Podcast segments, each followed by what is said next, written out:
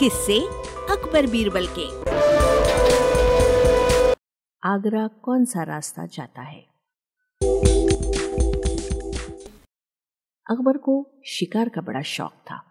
वे किसी भी तरह शिकार के लिए समय निकाल ही लेते थे। बाद में वे अपने समय के बहुत ही अच्छे घुड़सवार और शिकारी भी कहलाए। एक बार राजा अकबर शिकार के लिए निकले। घोड़े पर सरपट दौड़ते हुए उन्हें पता ही नहीं चला और केवल कुछ सिपाहियों को छोड़कर बाकी सेना पीछे रह गई। शाम घेर आई थी। सभी भूखे और प्यासे थे और समझ गए थे कि वो रास्ता भटक गए हैं। राजा को समझ नहीं आ रहा था कि वो किस तरफ़ जाए। कुछ दूर जाने पर उन्हें एक तिराहा नज़र आया। राजा बहुत खुश हुए, चलो, अब तो किसी तरह वे अपनी राजधानी पहुँच ही जाएँगे। लेकिन जाए तो जाए किस तरफ़? राजा उलझन में थे। ये सभी सोच में थे, किंतु कोई युक्ति नहीं सोच रही थी।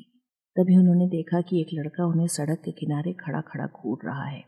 सैनिकों ने ये देखा तो उसे पकड़कर राजा के सामने पेश किया। राजा ने कड़कती आवाज़ में पूछा ये लड़के, आगरा के लिए कौन सी सड़क जाती है? लड़का मुस्कुराया और कहा, जनाब, ये सड़क चल नहीं सकती और ये आगरा कैसे जाएगी? महाराज, जाना तो आपको ही पड़ेगा और ये कहकर वह खिलखिलाकर हंस पड़ा। सभी सैनिक मौन खड़े थे। वे राजा के गुस्से से वाकिफ थे। लड़का फिर ज़ोर से बोला, जनाब, लोग चलते हैं, रास्ते नहीं।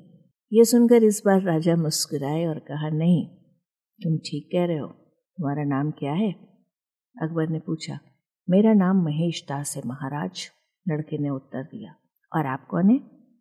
अकबर ने अपनी अंगूठी निकालकर महेश दास को देते हुए कहा, तुम महाराजा अकबर हिंदुस्तान के सम्राट से बात कर रहे हो। मुझे नेडर लोग पसंद हैं। तो मेरे दरबार में आना और मुझे ये अंगूठी दिखाना। ये अंगूठी देखकर मैं तुम्हें पहचान लूँगा। अब तुम मुझे बताओ कि मैं किस रास्ते पर चलूँ जिससे आगरा पहुँच जाऊँ? महेश दास ने सिर झुकाकर आगरा का रास्ता बताया और जाते हुए हिंदुस्तान के सम्राट को देखता रहा। इस तरह अकबर भविष्य के बीरबल से मिले।